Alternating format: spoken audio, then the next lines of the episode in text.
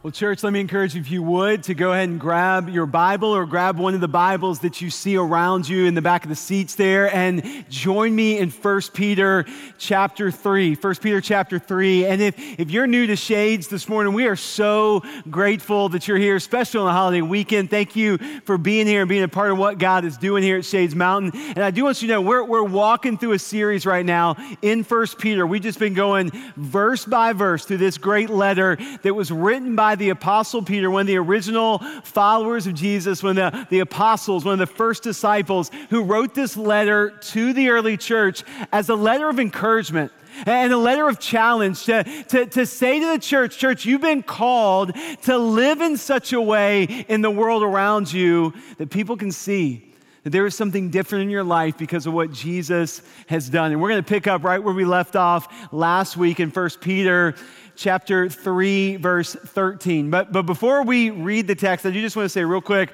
uh, a word to Reagan, who's sitting right down here, down front. So, Reagan, who just did the welcome for us a moment ago and led us in a prayer time, she's one of our residents here at Shades Mountain. And I just want you to know that as we walk through 21 days of prayer, the prayer guide that you were using, Reagan developed that prayer guide. So, y'all just join me in thanking her. It's so awesome. Reagan, I know you love this. But I want to thank you so much for what you're doing. And I'm just so grateful that we as a church have the opportunity to invite in the next generation to what God is doing here and to be in leadership and to be equipped and ready to serve. And Reagan, you've done a great job. So thank you so much for that. Church, let me encourage you now to stand with me as I read from the Word of God, 1 Peter chapter 3, verses 13 through 17. And if you're new to Shades Mountain or if you're joining us online, you're like, why are they standing back up? Well, we do this every week. We stand at the reading of God's word because, we need a visual, physical, tangible reminder every single week that the church of Jesus Christ stands on the word of God. The Word of God is our foundation. The Word of God is unchangeable, it is immovable, it is the solid rock foundation on which we stand as the people of God. And it's here in the Word of God that we get invited to see what God says is right and good and true. So listen with me as I read 1 Peter 3, beginning in verse 13. This is the word of the Lord. Now, who is there to harm you if you are zealous for what is good? But even if you should suffer for righteousness' sake, you will be blessed. Have no fear of them, nor be troubled. But in your hearts, honor Christ the Lord as holy, always being prepared to make a defense to anyone who asks you for a reason for the hope that is in you. Yet do it with gentleness and with respect, having a good conscience, so that when you are slandered, those who revile your good behavior in Christ may be put to shame.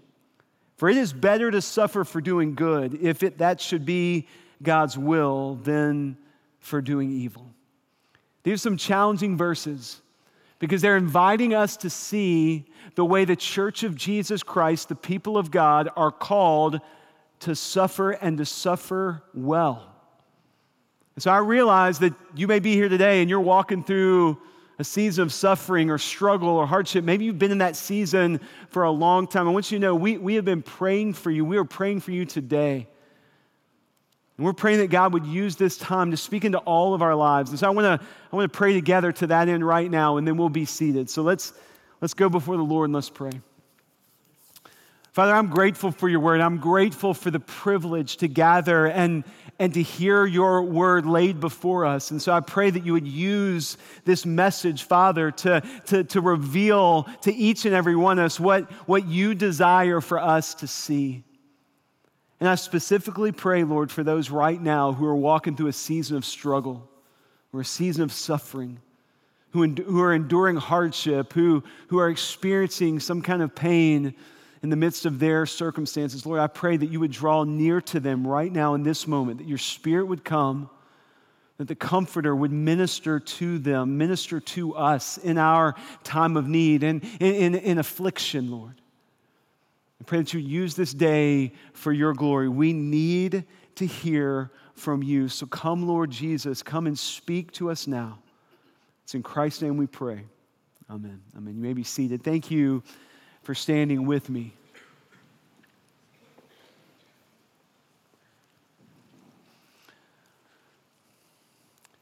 So every time we step back into 1 Peter, we are being reminded that this letter written to the early church really is it's a call. It's a call to the church for the church to live as Peter describes in chapter 1 in a certain way as elect exiles. Elect exiles, what does that mean? That means that, that the church is, is to understand that, that the church has been set apart by God chosen by God to, to live for such a time as this and to live as, as an exile, a, a stranger in a foreign land. So that means the church is called to live different from the world around us, to live in such a way that the, the world around us sees evidence of what, what Christ has done, evidence of, of what Christ has given us, evidence of, of the good news that we have received. As we step into these verses on suffering, Peter is, is saying to the church, the church is to, to live a certain way in the midst of suffering. The, the church is to, to, to suffer in such a way, endure suffering in such a way that the world around us sees, as, as we're going to unpack here the reason for hope. I just want to ask you right up front do you have a reason for hope? Maybe you're here today because you're looking for hope. Maybe you're here today because a family member or a friend has said, Hey, come to church with me. And you're going, Yeah, I'm not sure. I don't, I don't really know what that's all about. But, but, but deep inside you, there's this, this longing for, for something that you haven't yet found. Maybe, maybe you're searching for hope. Do you have a reason for hope? A, a reason for hope in, in any circumstance? A, a, reason for hope that does not change because of circumstance? A reason for hope that is steady, that is sure?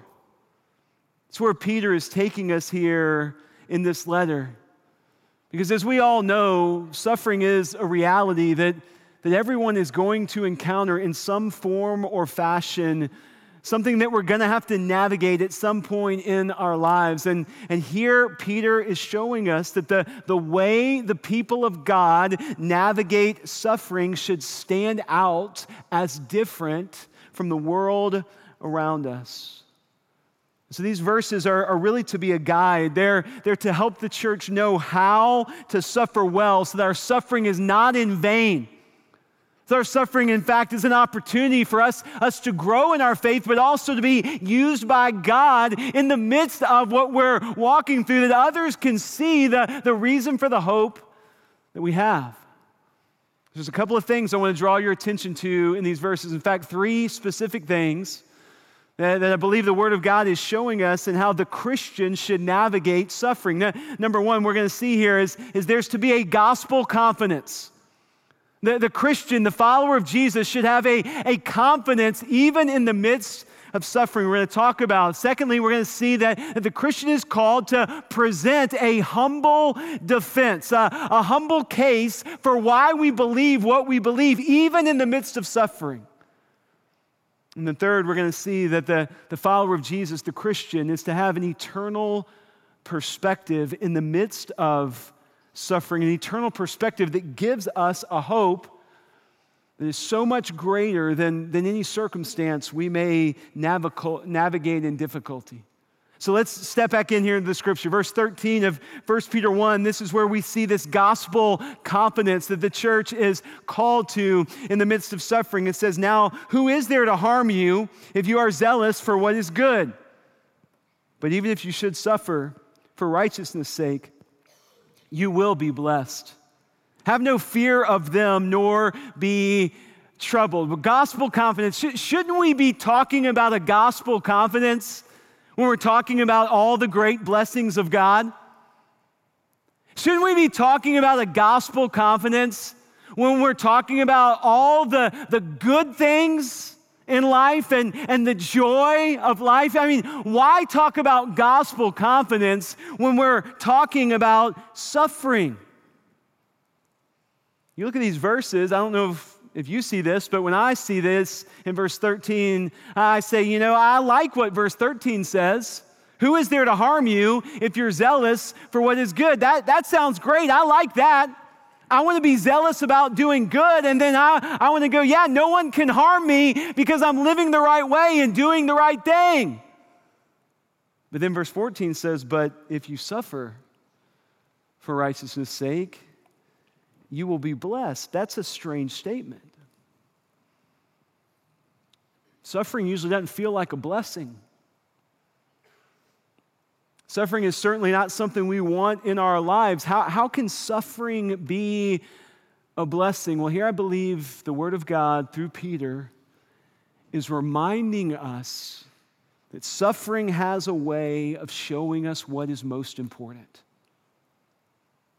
And when suffering brings us to a place where we are evaluating and examining what is most important, that is actually a gift. It is a blessing. Suffering heightens our awareness to the promises of God and our need for the promises of God to be true. Suffering opens our eyes to say, I'm longing for hope. I need a hope that certainly is not about circumstance and certainly is not about things I acquire or certainly not about some, some person I'm in a relationship with that's supposed to complete me. No, I need a hope that is so much bigger. Suffering has this way of bringing us face to face with what really is most important. And it, it loosens our grip on the things we so often try to control, and it, it points us to the one who is ultimately in control. Suffering shows us when we walk through a struggle the truth of what God's word reveals that there is no circumstance in this life that can separate us from God's love if we are in Christ. And this gives a confidence, even in the midst of suffering, a, a, confidence in the finished work of Jesus that is the good news of the gospel that, that props us up and holds us up as we walk through a season of difficulty or struggle. The Apostle Paul says it this way in Romans chapter 8. You may want to turn to Romans 8 real quickly, where there's this just beautiful discourse on the love of God and the gift of God through Jesus Christ and through the good news of the gospel. Paul writes this in Romans 8, beginning in verse 35 What shall separate us from the love of God? And then look at what he does. He lists a whole group of things that are suffering. Why? Because he knows that when we suffer, especially at first, we are prone to stop and go, maybe, maybe God has abandoned me. And that's why I'm suffering. Maybe God doesn't even see me, and that's why I'm suffering. Maybe God is distant from me, and that's why I'm suffering. Maybe God doesn't love me, and that's why I'm suffering. Paul says, Oh, oh, what? What can separate us from the love of Christ? Shall tribulation, distress, persecution, famine, nakedness, danger, sword? That's seven categories of suffering that I'll just be honest, I don't want to endure. That's hardship famine, distress, sword. I mean, this is, this is serious, real suffering. Paul's going, I know if you're facing something that is so severe and so serious and so painful, you might wonder, does God love me? God, where, where are you in this? I, have you abandoned me? Have you, have you forsaken me? Have you left me? And then, and then Paul points us to a statement that's really hard for us to hear. He says, As it is written, for your sake we are being killed all the day long. We are regarded as sheep to be slaughtered. I mean, that's, that's suffering. That is serious right there. And he says, No, no. church? No, in all of these things, we are more than conquerors through him who loved us. For I am sure that neither death, nor life, nor angels, nor rulers, nor things present, nor things to come, nor powers, nor height, nor depth, nor anything else in all of creation will be able to separate us from the love of God in Christ Jesus our Lord. And the only way that you can know that is true is if you walk through a season of suffering and see that the love of God is still yours. And so, suffering has this way of showing us what's most important. It has this way of reminding us of our need for the love of God. And it has this way of bringing us closer to the love of God as we see a Savior who steps into our suffering, as we see a Savior who does something about our suffering by willing, willingly going to a cross and suffering on our behalf. And that gives us this confidence, this gospel confidence in the midst of suffering, to, to be able to say that while suffering is real, suffering is not ultimate. And God is at work. Show me more of what I need to see here. Peter goes on to say in verses 13 and 14 that we just considered even if you should suffer for righteousness' sake, you will be blessed. And then he says, verse 14, have no fear of them or be troubled. This is an interesting statement for Peter to make, especially if you know Peter's story. He says, Have no fear of those who, who bring suffering into your life. Have no fear of those who might persecute you for your faith. Have no fear of those who might come at you because of what you believe. Don't be troubled. If you know Peter's story, you might think, well, how can he say that? Maybe you've heard this before, maybe you've never heard this before, but when Jesus was taken away to the cross, Peter, who was one of the primary disciples following Jesus, uh, a very close disciple of Jesus, you could even say a very close friend, maybe even best friend with Jesus in his time on earth, who has walked with Jesus for three years of his ministry. When, when Jesus is arrested and taken away, Peter, his boy, his friend, completely denies him. He does something he swore he would never do. He's, he's terrified of what might happen to him in that moment. And so he denies that he even knows Jesus. Look, look at this. This is Luke 22. Turn your Bible to Luke 22. This is important because this is the guy who's writing a letter to the church saying, Have no fear, do not be troubled. And Peter is writing from a place of personal experience. Look at what happened when Jesus was arrested. Luke 22, verse 54 and following, it says, Then they seized him. It's talking about Jesus here. They seized him and led him away, bringing him into the high priest's house, and Peter was following at a distance. Peter's kind of off in the shadows, watching what's happening as they arrest Jesus and take him away. And it says, And then they kindled a fire in the middle of the courtyard and sat down together, and Peter sat down among them. There's a crowd gathered around this at this house, waiting to see what's about to happen to Jesus, and Peter's there. And it says a servant girl, seeing him as he sat in the light and looking closely at him, said, This man was with him. But Peter denied it, saying, Woman, I don't know him. And a little later, someone else saw him and said, You also are one of them. But Peter said, Man, I am not. And then, after an interval of about an hour, still another insisted, saying, Certainly this man also was with him, for he too is a Galilean. But Peter said, Man, I don't know what you're talking about. And immediately, while he was still speaking, the rooster crowed. Go Cocks, they didn't crow last night.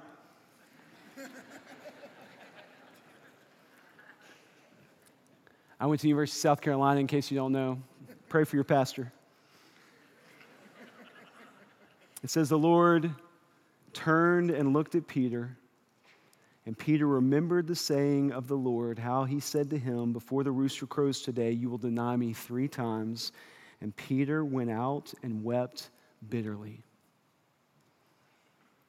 This is the guy that is now writing a letter to the church that says, Have no fear of them, nor be troubled.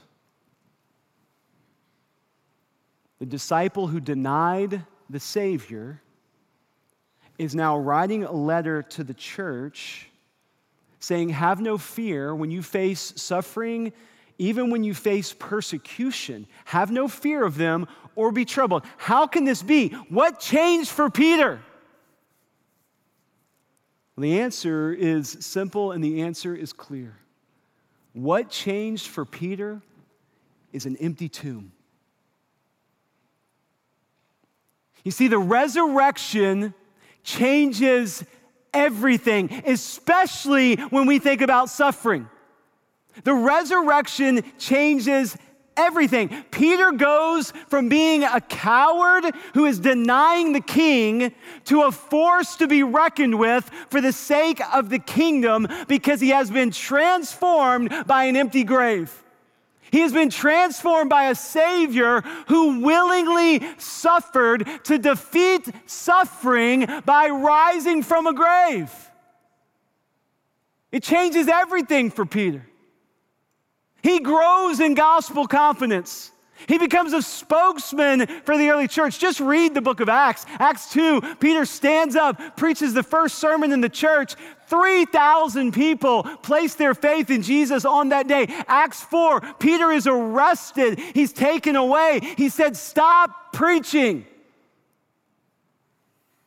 Shut up about Jesus already. Peter says, How can I be silent based on what I've seen and heard? keeps preaching. Gospel confidence. Why? Because Peter knows that his Savior has suffered and died on his behalf and has defeated suffering and sin by rising from the grave. And he has a confidence in this Savior and a confidence that suffering is not ultimate. Do you have a gospel confidence? Do you see the finished work of Jesus in the empty grave and know that you have been given a hope that is so much greater and so much more powerful than anything that you might walk through in this life? A hope that gives you a promise for the future. The empty grave changes everything because it reminds us of a Savior who suffered on our behalf and defeated suffering through the power of the resurrection. But then Peter, as the text continues, 1 Peter 3, he, he brings our attention to the importance of being a humble, a humble witness, a humble defense for the hope that we have. This great verse, 1 Peter 3:15. But in your hearts honor Christ the Lord as holy always being prepared to make a defense to anyone who asks you for the reason for the hope that is in you, yet do this with gentleness and respect. Here, Peter is saying to those who are followers of Jesus, always be ready. Always be ready to talk about what you have been given in Christ. Why? Because people are watching your life. And they're especially watching your life when you navigate, difficulty, when you navigate suffering. And if you have hope in the midst of suffering, you are providing a picture of something that is unusual. You're providing a picture of something that is different than what the world often experiences. You see, we need to be reminded here. I need to be reminded here. We all need to be reminded here. Every day we are around people who are looking for hope. Again, that may be you today. That may be why you're here. And every day we are around people who have placed their hope in things and placed their hope in other people that continue to disappoint them. And as a result, you've seen this happen. There are people in your life, there are people in my life, they grow more and more cynical, they grow more and more jaded, they grow more and more bitter because the things in which they have placed their hope, those things have failed them. And the Word of God is saying to those of us who are followers of Jesus, you've been given an opportunity. You've been given an opportunity to be a demonstration of hope, a hope that will never fail, a hope that does not disappoint, a hope that points us to eternity, a, a, hope that shows us the promises of God. Always be ready to give a defense. That statement, make a defense, that, that, that statement in the original language is apologian. It's where we get the English word apologetics. That's, that's defending the faith. That's, that's explaining what we believe and, and what the Bible says that leads us to what we believe, and then why we believe what we believe based on what it has meant to us personally. The way an attorney would make a defense in a trial, that's, that's what this is talking about here. Always be ready to, to make a defense, to, to, to demonstrate a case for the hope that you have because people are longing for hope. If you're a follower of Jesus Christ, you have given a hope that does not change and a hope that does not disappoint. So demonstrate that hope. Hope is powerful, it's a beautiful apologetic. In your life, when you struggle or suffer and still have hope, it is providing an apologetic, a defense of the faith an example of the faith that someone needs to see? Are you pointing to the hope that you have? Do, do you have a hope that is not built on circumstance, not built on things, built on the finished work of what Christ has done? I'm so grateful that when Peter talks about this and says to the church, you're always to be ready to give a, uh, an account, a defense for the reason, for the hope that you have. He then says, but there's a way to do this. The way you do this matters, in fact.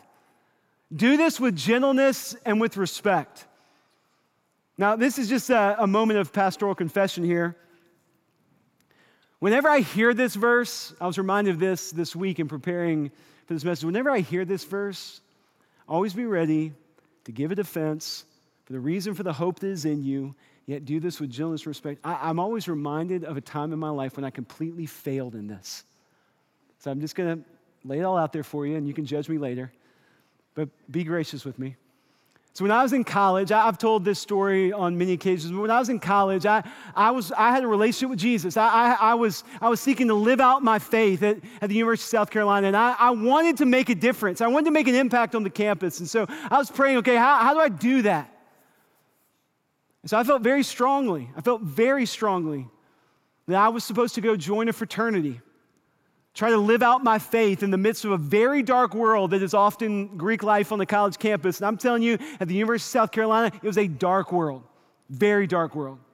My fraternity brothers were wild. This was not a Christian fraternity. We had some guys that were Christians in the fraternity. I'm so thankful for those guys. But we had a lot of guys that were doing crazy things. In my junior year uh, of college in the fraternity, I moved on to the fraternity hall. We had a fraternity dorm so I'm living there in the midst of all this just chaos and darkness, and I'm trying to be an example. I'm trying to live out my faith. And, and there's guys who don't understand why in the world do I follow Jesus? Why in the world would a Christian be in our fraternity? What are you doing here, man? Like, what's that all about? And there was one specific guy in our fraternity, man, I could not stand this guy. He's just one of those guys that, like, it was like he felt like it was his job to make everyone else miserable. You ever been around that type of guy? I mean, he just loved to give people a hard time, and he would, he would jump on anything that he could to make someone miserable or feel foolish. And, and, and my room was just across the hall from his room, and he did not like the fact that this, this Jesus guy was living across the street or across the hall from him, and like, like it, it was messing with his fun and the things he wanted to do. And so he would come at me. He would come at me, and he would come at me. Megan and I were dating at the time, and, and each night when, when we'd be hanging out, I'd walk her back to her dorm room on the other side of campus, and he'd be waiting for me when I got back to the hall, just making fun of me. You, what, what's wrong with you, man? You're not a real man. You don't have your girlfriend spend the night. Like, what's wrong with you, man? I got so frustrated with this guy. I was like, you know what? I'm just gonna, I'm just gonna try to put this in his face somehow.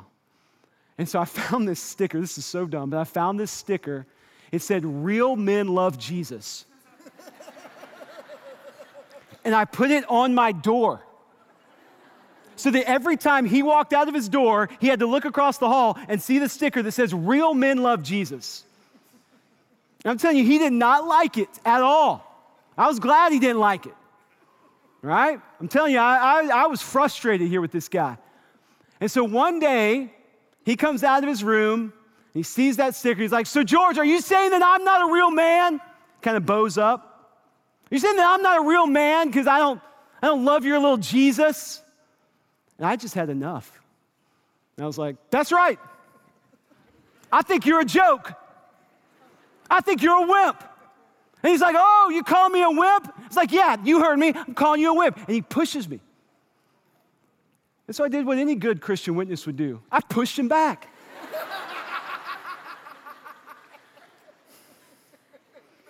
And then adrenaline takes over, and the next thing I know, we're like, we're like in a full brawl in the hall in the name of Jesus, right?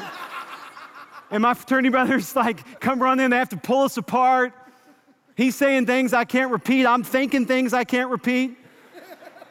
I mean, we're fighting, right? Now, here's the deal it's a funny story, but I also don't like to tell that story. Because for the rest of that year, as I lived on that hall across from that kid, he avoided me like the plague. And I had lost any opportunity to ever share good news with him. I really had lost my witness with him. I gave him a great reason to never listen to anything that I would say about my faith. Do you know why? Hey, I was making a defense. I was passionate. I was zealous. But there wasn't an ounce of humility. There was no gentleness. There was no respect.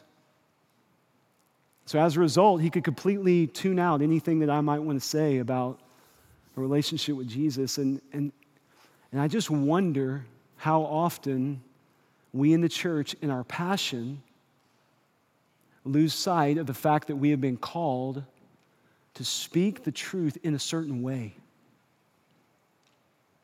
Because it's hard to be around people that don't agree with us.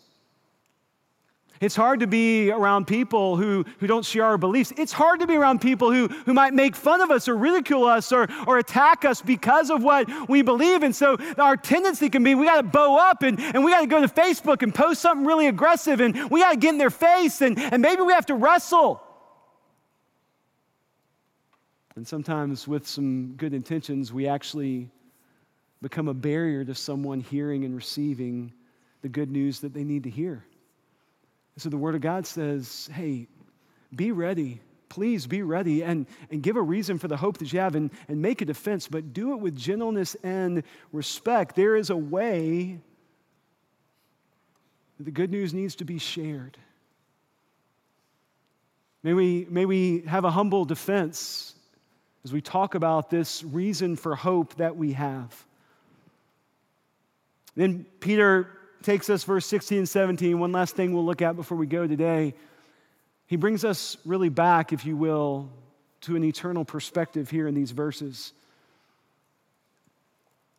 It says, having a good conscience, so that when you are slandered, it's going to happen, when you are slandered, those who revile your good behavior in Christ may be put to shame, for it's, it's better to suffer for doing good, if that should be God's will, than for doing evil.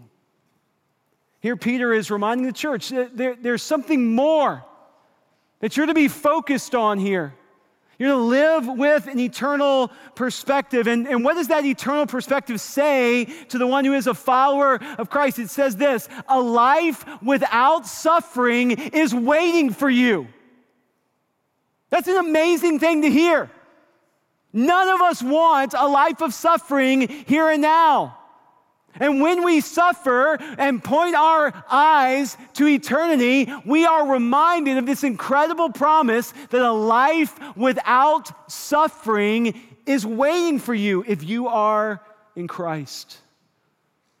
The Apostle Paul writes of this in 2 Corinthians 4, verse 17. He says, For this light and momentary affliction is preparing for us an eternal weight of glory beyond all comparison as we look to the things that, that, as we look not to the things that are seen, but to the things that are unseen. Oh, how we need to hear this. For the things that are seen are transient. They are here today, they are gone tomorrow, but the things that are unseen are eternal. An eternal perspective is a gift in the midst of suffering because it reminds us that a life without suffering is waiting for us if we are in Christ. I love this quote from commentator Juan Sanchez. He says, We will likely suffer as Christians in this world, but that suffering is slight and temporary compared to the eternal inheritance that awaits us. The worst thing that can happen to us is that we die and receive our promised inheritance. That's an amazing statement.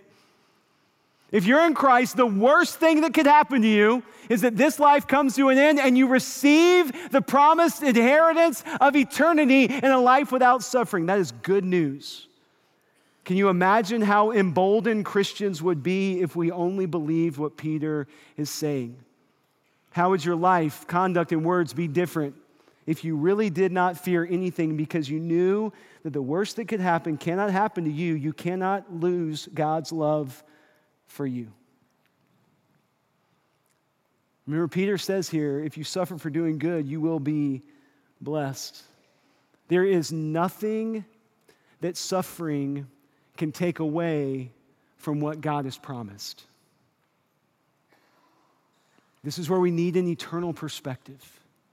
This is where we need to be reminded that what is waiting for us beyond this life, if we are in Christ, is so much greater than anything that we could possibly imagine. And at the same time, Peter then reminds us that, that evil is going to be dealt with. The evil of sin that causes suffering is going to be dealt with. God is going to punish, or as Peter says, put to shame those who are evil. What is this all about? That, that sounds like a very harsh statement. What, what, is, what is Peter trying to remind us of here? Well, Peter is saying, look, sin always leads to suffering. Sin always causes us and others around us to suffer. We, others are impacted by our sin, and suffering comes because of sin. And because God is just, because God is holy, He requires that sin, all sin, be paid for, be, be punished. God is not mocked. All will be held accountable. This means that, that anyone who causes suffering of any kind at any level because of their sin they will face punishment. The Word of God talks about this punishment as eternal suffering, being separated from God. Please don't miss this. And this is where we close today. There is good news. There is good news called the gospel. It says to you and says to me even though we deserve this punishment because of our sin that causes suffering, if we will trust in faith and receive the gift of a Savior who suffered and died for our sin, then we can know, we can know because of what Christ took on his back at the cross we have the promise of a life without suffering waiting for us. This only comes through trusting in what Christ has done. He suffered and he died so that, that our sin and the suffering that sin causes could be dealt with as the, as the perfect demonstration of both justice and grace at the same time. That's what we see at the cross. And because the cross is not the end of the story. And because of the good news of the empty grave, we have been offered a promise for eternity, eternal life, a life without suffering, a hope that lasts beyond this life in the finished work of Jesus Christ. So I close this morning's message just asking this simple question Do you have a reason for hope? Do you have a reason for hope when you think about eternity?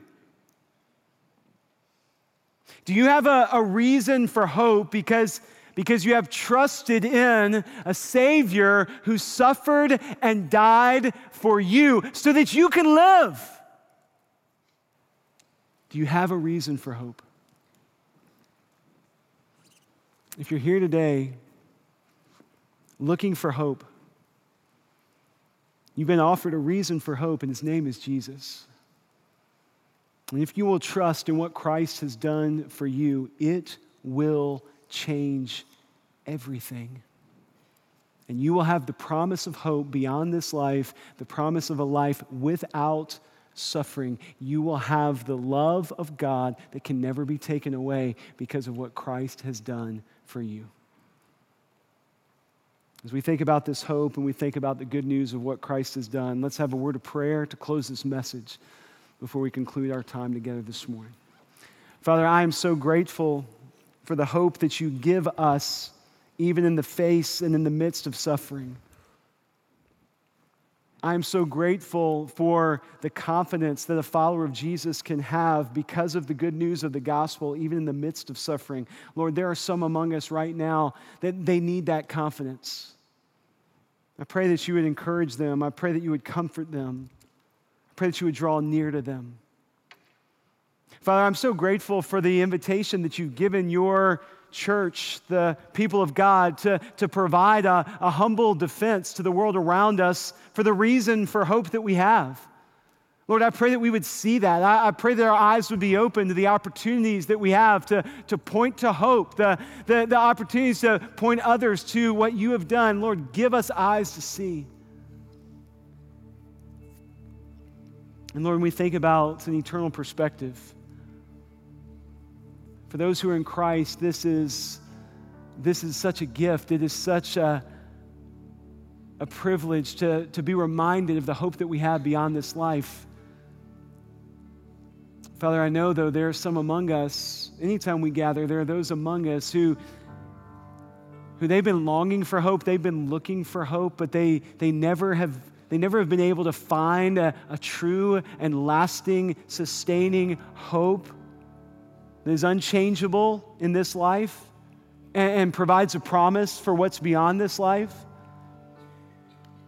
And so, Lord, for any among us who, who have been looking for a reason for hope, it is my prayer today that they would see the finished work of what Christ has done through the cross, through his suffering to pay for sin, so that through the empty grave, as he defeated sin and suffering, there could be this invitation to the gift of salvation and the promise of eternal life to come. I, I, pray, Lord, for those who have never received this hope, that today would be the day that you'd give them eyes to see and the faith to step out and say, Jesus, I, I need this hope. I need what you have done for me. I'm trusting you to forgive me of my sin, to I'm trusting you to to be the one who suffered for me so that I can live.